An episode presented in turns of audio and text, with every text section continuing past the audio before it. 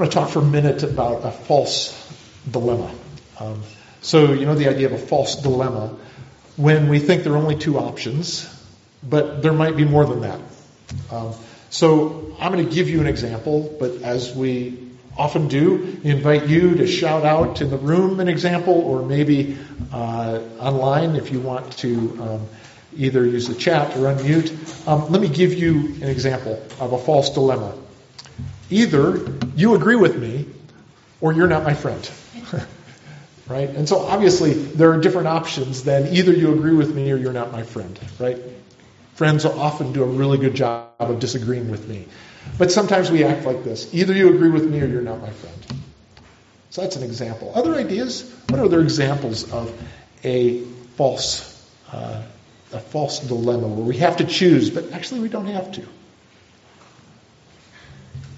You're a Republican or a Democrat? Ah, there you go. Yeah, two parties, either Republican or Democrat, and that's it. Yeah, false dilemma. Another example.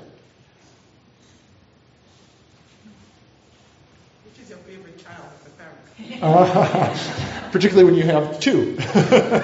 and which child is, is the favorite? Yeah, a false dilemma. Good. Any other thoughts?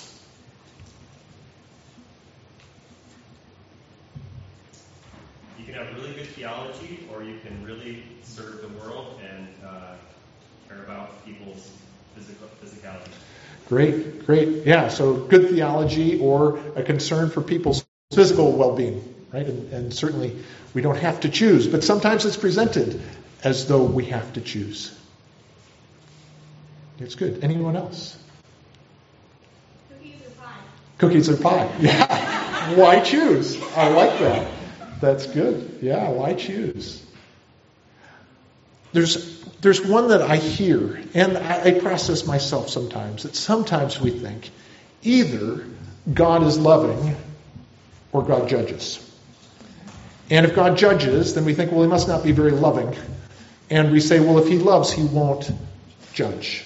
And I think it's a false dilemma, and I want to unpack that a bit today. Um, and I want to pray. And I want to leave a moment of silence as well. And in particular, my thought is to pray to God to help us to know Him more and to pray to help us to be more like Him. So let's, uh, let's join together in prayer, in, in making a request to God.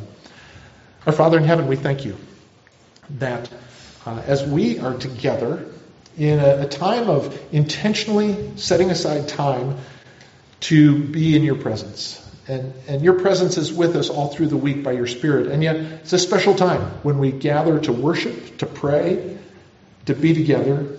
And now we ask, Holy Spirit, that you would do a work in our hearts, that you would help us to know you more, and that you would help us to be more like you. Please hear the, the silent prayers for each one of us for your work.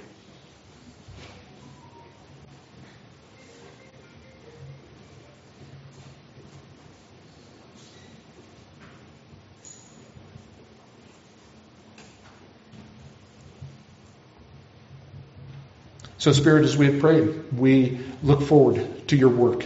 Uh, we pray that you'd use your word, the Bible, that you'd use Jesus' words, that you'd use Jesus' actions to do your work in us. We thank you that you will. And we do long to follow in the footsteps of our Savior. In his name we pray. Amen. Title today is A Weeping Savior. And we'll talk more about this drawing in a little bit. We're in Luke 19. Uh, and we continue this journey together.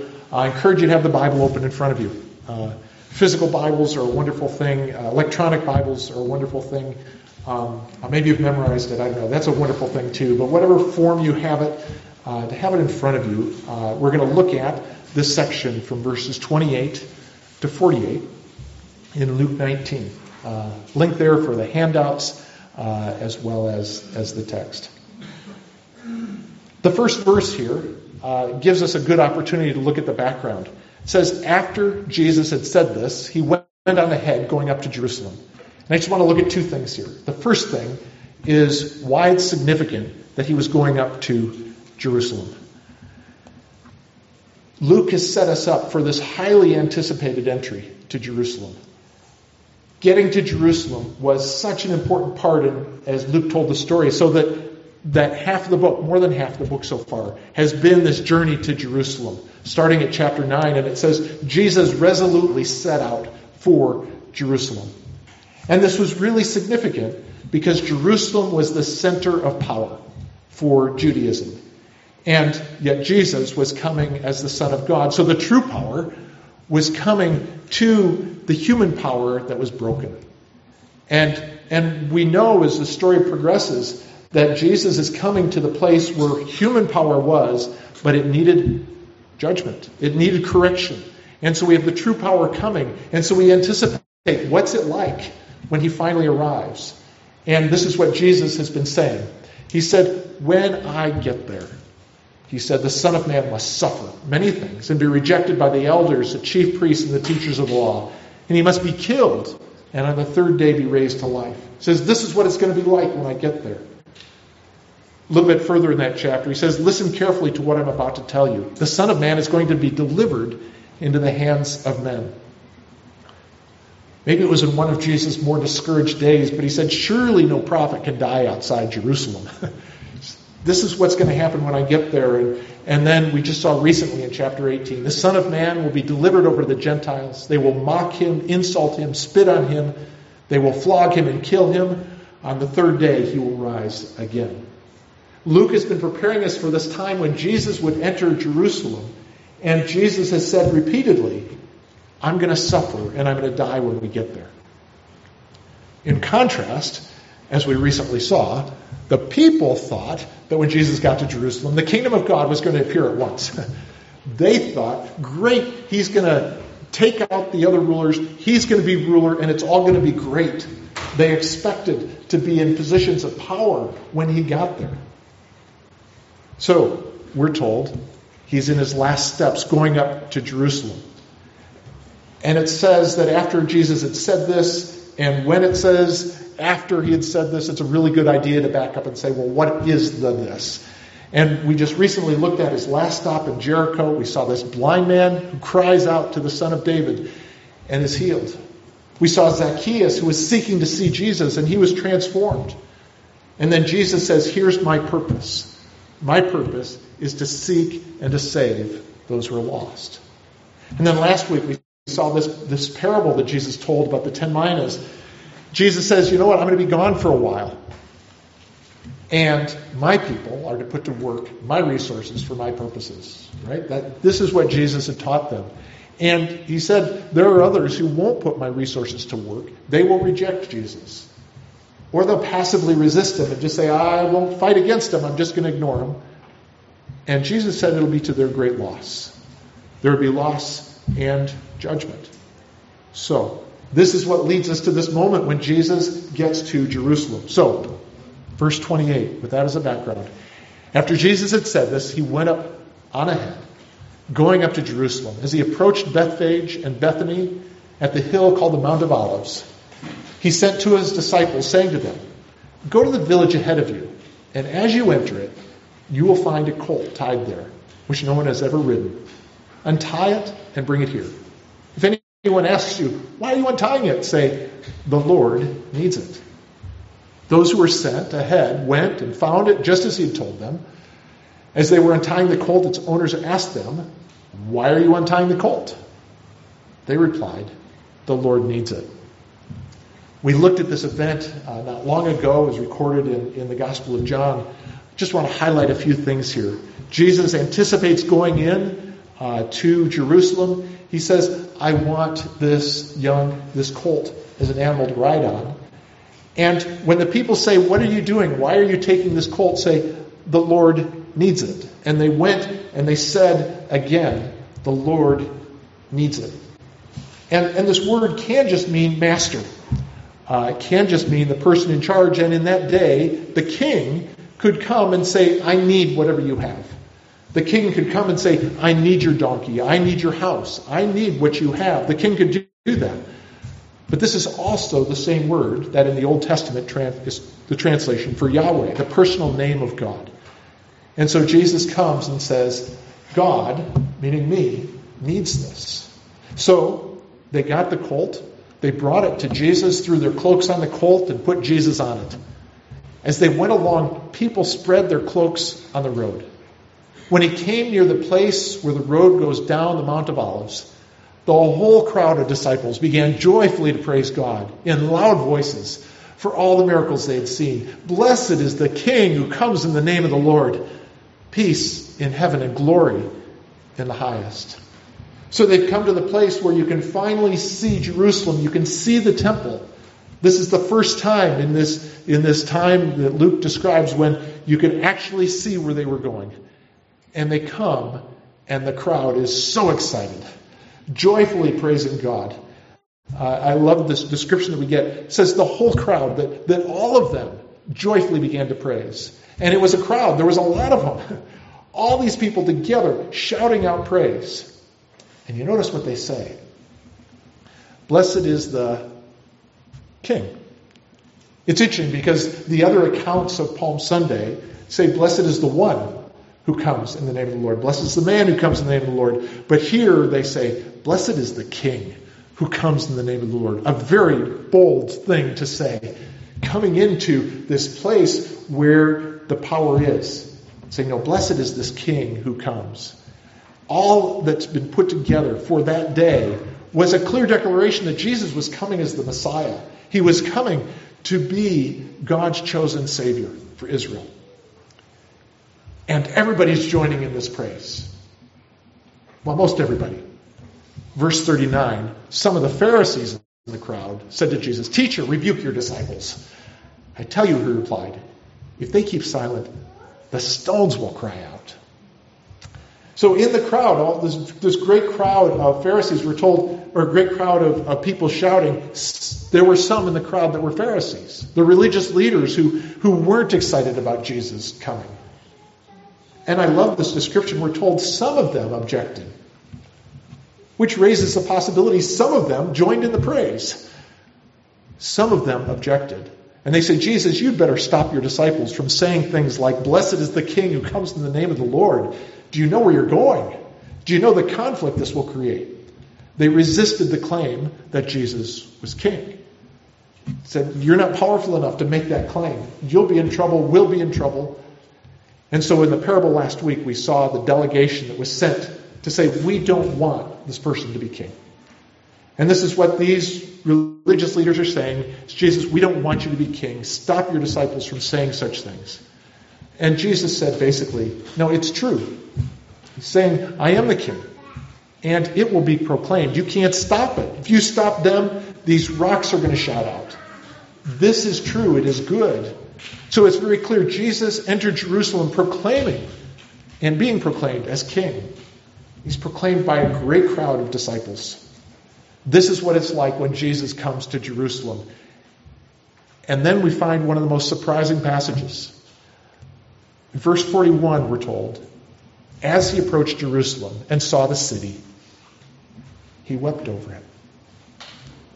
He wept over it and said, If you, even you, had only known on this day what would bring you peace. But now it's hidden from your eyes. The days will come upon you when your enemies will build an embankment against you and encircle you and hem you in on every side. They will dash you to the ground, you and the children within your walls. They will not leave one stone on another, because you did not recognize the time of God's coming to you. What a surprise it must have been for this great crowd of disciples. They're all joyfully praising, saying, Blessed is the King who comes in the name of the Lord. And, the, and some of the Pharisees say, Jesus, stop that. And Jesus says, No, this is good. Even the stones will cry out.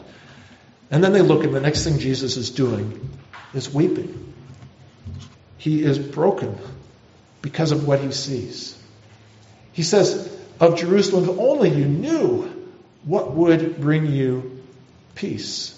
Just like the song that we just sang, Shalom. And this is not just the absence of conflict.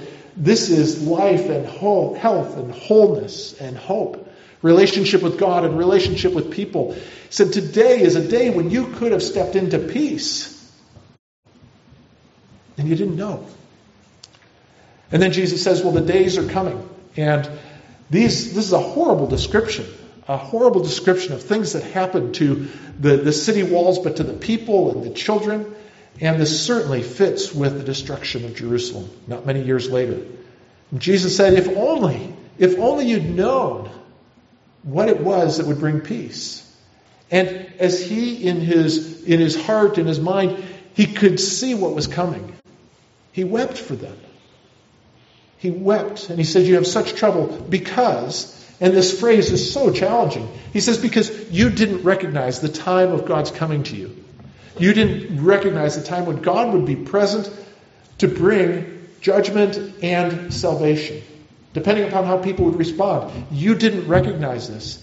And so then Jesus says, I weep. And he was moved deeply in his spirit to cry for them. They rejected Jesus. Jerusalem did. They said, No, we don't want you. And soon they had him killed. And it was just as Jesus had predicted. He said this over and over again. But he didn't say, See, I was right. I told you. He wept. He was so broken by this. So destruction was coming because they rejected Jesus. And this grieved him. He was broken by realizing, by seeing their refusal to recognize God's work to rescue them. So now I think we come to the verses that are really the point of where Jesus was going when he went to Jerusalem. He came to the temple. We're told when Jesus entered the temple courts, he began to drive out those who were selling. It is written, he said to them, My house will be a house of prayer, but you have made it a den of robbers. Every day he was teaching at the temple, but the chief priests, the teachers of the law, and the leaders among the people were trying to kill him. Yet they could not find a way to do it because all the people hung on his words. Jesus has finally come. He's finally arrived at this destination, which was really the temple. And when he got there, he rescued the temple for its intended purpose. It was not to be a marketplace. It was not to be a place where, where people were taking advantage of the fact that people have to buy things and exchange things. It was to be a place where God is known, where God is proclaimed, a place of prayer. Jesus came and rescued it. He, he said, We've got to clear it out. And then what's the next thing he does? Every day, Jesus taught. And I love this expression. Sometimes I've thought Jesus went there and cleared out the temple, and now it's clear, so now go ahead with whatever you were going to do. Jesus cleared it out, and every day he taught. He spent time teaching in, the temple. He's come to the place where he is to be to do the work he's to do, and yet the religious leaders were trying to kill him. They refused him, they rejected him. So, in the section we see, we finally made it. Jesus has finally reached Jerusalem. He enters into Jerusalem with this great praise from his disciples that they're shouting, joyfully proclaiming that the King of, of God's choosing has come. The religious leaders, they rejected him, they planned to kill him, and in response to that, Jesus wept. He didn't say, okay, so now I will end your power, now I will kick you out, now you get what you deserve. Jesus wept. And then he used the temple for what it was supposed to be. He taught the ways and the will of God. And so we know soon after this, Jesus will be killed. Yet he'll come to life again and reign as king forever. And we know that those who oppose Jesus will be judged. And yet, when Jesus arrives and he sees those who won't accept him, he weeps. Right? The big idea is that, that Jesus weeps when people miss or refuse his offer of peace. He doesn't get angry at them and he's, he's not judgmental of them. He weeps when people miss or refuse his offer of peace. And he does this because there's no other way to escape judgment and death, and to experience the love and life of God. This is it. This was the day when the offer of God for peace with God showed up in Jerusalem, and they rejected it. So Jesus wept. In his heart of love, this deeply hurt him. That these people he cared for, he loved, who wanted, he wanted to be a part of his kingdom, they rejected him, so he wept. So we'll look at this drawing for a second. Uh, thanks to Karen for the help. This uh, this house is in trouble. Uh, I don't know if you get the sense of that. The house is already underwater, uh, and this giant wave is coming. The house is in trouble, uh, but we're concerned more about the person who is on this house. and this person is in trouble. So now, with this mini parable, imagine that help has come. Right? There's a rescue that's coming to rescue, to, uh, to protect this person. So help has come, and the question is, how will people respond? And the way Jesus tells the story, people respond in multiple ways. Some people jump in the basket and say, Thank you, God. Thank you for coming to rescue me. Sadly, when Jesus showed up in Jerusalem, some people said, Well, not you. We might want to rescue, but not you. No, we don't want you to be our king. We don't want you to be our God. We'd rather go down with the ship. We'd rather die than to choose you. And that's what they chose, and it's what they experienced. And sadly, there were some people who just were clueless. They say, I need help. But they don't realize that God is standing right there with his rescue saying, I'm here. I'm here to provide a rescue from the trouble that you have. I'm here. Will you just turn? And sadly, they miss it. So these are the people down there. You probably can't see it very well, but I want to focus for a second on the pilot of the helicopter. How does the pilot respond? How does the pilot respond to the people who look up at the pilot with a fist and say, No, I don't want your rescue. I don't want you. How about how the pilot responds to the people who just are ignorant, say, I don't know about that. And the pilot was weeping. Jesus wept over the people who missed what he came to give, who, who chose not to accept. He didn't get angry, he didn't lash out in judgment. He wept because Jesus weeps when people miss or refuse his offer of peace. And so here's the reality from our false dilemma that Jesus is love and Jesus will judge. It's not either or. He is the one who loves so deeply. And Jesus said, God has given Jesus authority to judge because he's the Son of Man. He will be the judge. It's not either or, it's not love or judgment. He is the judge. He comes to offer a rescue, and he longs for people to accept that rescue. And when they don't, when they miss it, he weeps. The implication of this, the first thing is to praise God that He is the perfect love and perfect justice. So, how does that work? Well, this statement from Romans to me is so powerful. God presented Jesus Christ as a sacrifice of atonement through the shedding of His blood to be received by faith. He didn't demonstrate His righteousness at the present time so as to be just and the one who justifies or loves those who have faith in Jesus Christ. The work of God in Jesus Christ is how he was both love and justice completely. You see, justice without love would condemn the whole world. right? Justice without love, we're just all in trouble. Everybody will be lost because we all fall short of the goodness we ought to have, as Bruce led us in the prayer earlier. Justice without love leads to condemnation. But love without justice ignores injustice, and so it becomes unjust. Love without justice is unjust. So, how do you combine them? Perfect justice and perfect love is Jesus on the cross. And here's the amazing thing when Jesus comes to sacrifice himself to be on that cross, he weeps for the people who miss him, he weeps for the people who reject him.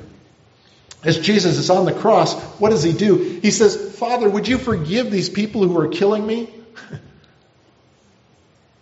he loves deeply, even as he is paying the price to provide a way of salvation that people must accept. We praise God because God is exactly what we need him to be. If God were only just, only the perfectly just would survive. Right? So a God who is only just means he will be alone. Father, Son, and Spirit, they will be alone because nobody else could be with a God who is only just. If God were only love, evil would win because there would be no work to bring justice. So the reality is that Jesus Christ is the one and only solution to the problem of humanity that preserves both justice and rescues sinful people. And this should move us to praise God. Right? This is the only thing that could help us, and it is the very thing that God provides through Jesus. We give praise to the one who is exactly what we need, and anything less would not provide. The goodness of God, the goodness of heaven. We need both justice and love. And at the cross, Jesus combined those two perfectly. So we give praise to God. And then the call is to be like God. Right? The call is to be like Him, to be perfect in love and perfect in justice. And I think one of the places we find most challenging, I find most challenging, is to love others even when our cause is just and our view is right. Well, in our own humble opinion, of course. But, right, when we think our cause is right, we say, this is the one time I don't need to love. Right? Now is the time to take action. If my perspective is right, I don't need to love now because I just need to proclaim that my way is right, that I see it clearly. And if this isn't a description of the world today, when I think of politics, right, why would I love people who are so wrong? right? Why would I love people when my cause is right and their cause is so bad? And we justify this idea that when I'm right and they're wrong, love is no longer necessary. We do this in family interactions. We say, yeah, of course we're supposed to be patient and kind, but not when people behave like they're behaving. I've been trying to be so good, and they're not. And so, how can I love? And churches split. Such a sad thing that individual churches, denominations, there's so many times that God's people say, but now we don't have to love because we're right and they're wrong. And, and we get to practice this all the time in terms of cultural values to recognize times that we say, no, that's, that's a bad thing. No, that's wrong because I can show you in the Bible where that's wrong. And so now I can just judge. We are called to be like God, to be perfect in love and perfect in justice. So there can be no pride and no judgment. Right? Jesus said, Do not judge, or you too will be judged. So the question that I ask myself, I ask you too, do we weep when our enemies don't turn to God? Do we weep when our enemies are deceived? Or do we delight in their downfall? Right? How tempting it is to say, oh, look at that, finally. They are, they are hurt, they're damaged, they're, they're neutralized. Look at that, finally. And it's not a response of love. We're to be perfect in love and perfect in justice. And, and in humility, of course, we also need to know that our view is not perfectly right, and our cause is not perfectly just, and others have important things to teach us. But to say it again, especially when we're seeking justice and truth, we must love.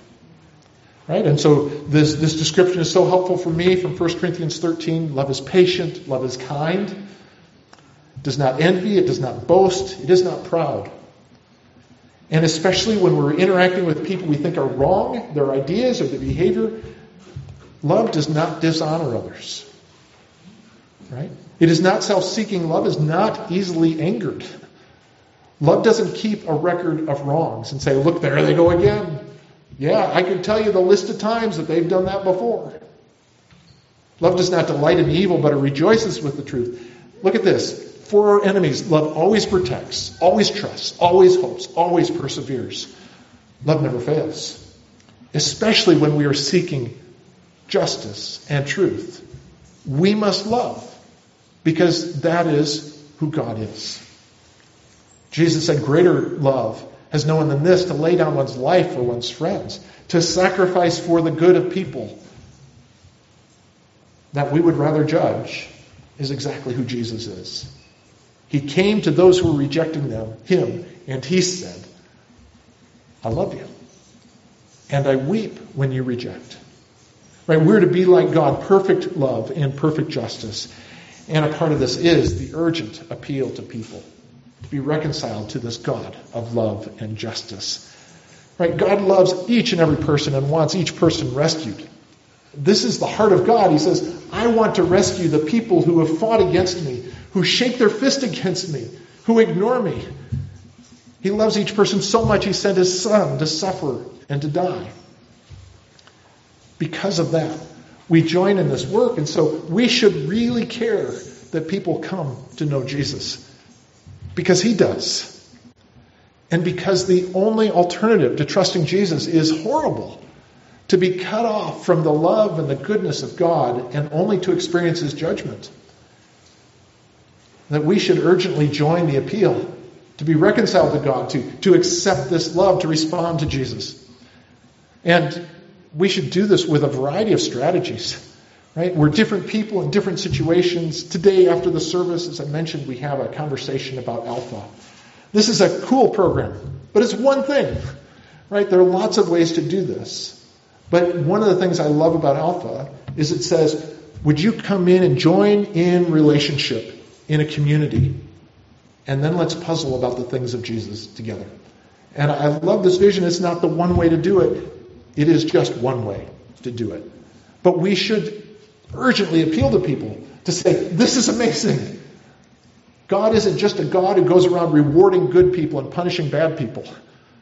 God is a God whose heart is for those who need rescue, even for those who are angry at him. His heart is that they would know him.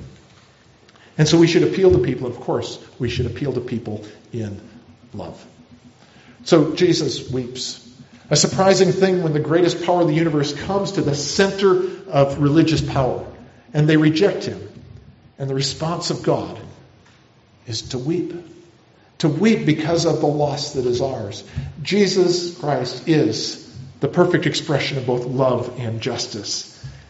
And our longing, our prayer, our heart is that the whole earth would be filled with the knowledge of this good and just and gracious King. Let's pray. Father in heaven, we thank you that you are love and you are just. And we thank you, Jesus, for your action on the cross that perfectly expressed both. And we thank you, Jesus, for weeping over those who miss you, who reject you. Jesus, I thank you for weeping over my heart, both in the past when, when I didn't understand you, and even today as I so often do not follow in your ways. I thank you that rather than judging me, you weep, and by your Spirit you long for us to turn. And so, Father, today I pray that you would do your work in our hearts, that your love, that your weeping for those who are distant from you would shape who we are. And I ask that you would use us to make known the wonder, the beauty of our God, who loves so much and is perfectly just, and accomplished that at the cross through Jesus, and offers to us life and hope and peace forever because of what he has done. In our Lord and our Savior Jesus Christ, we pray. Amen.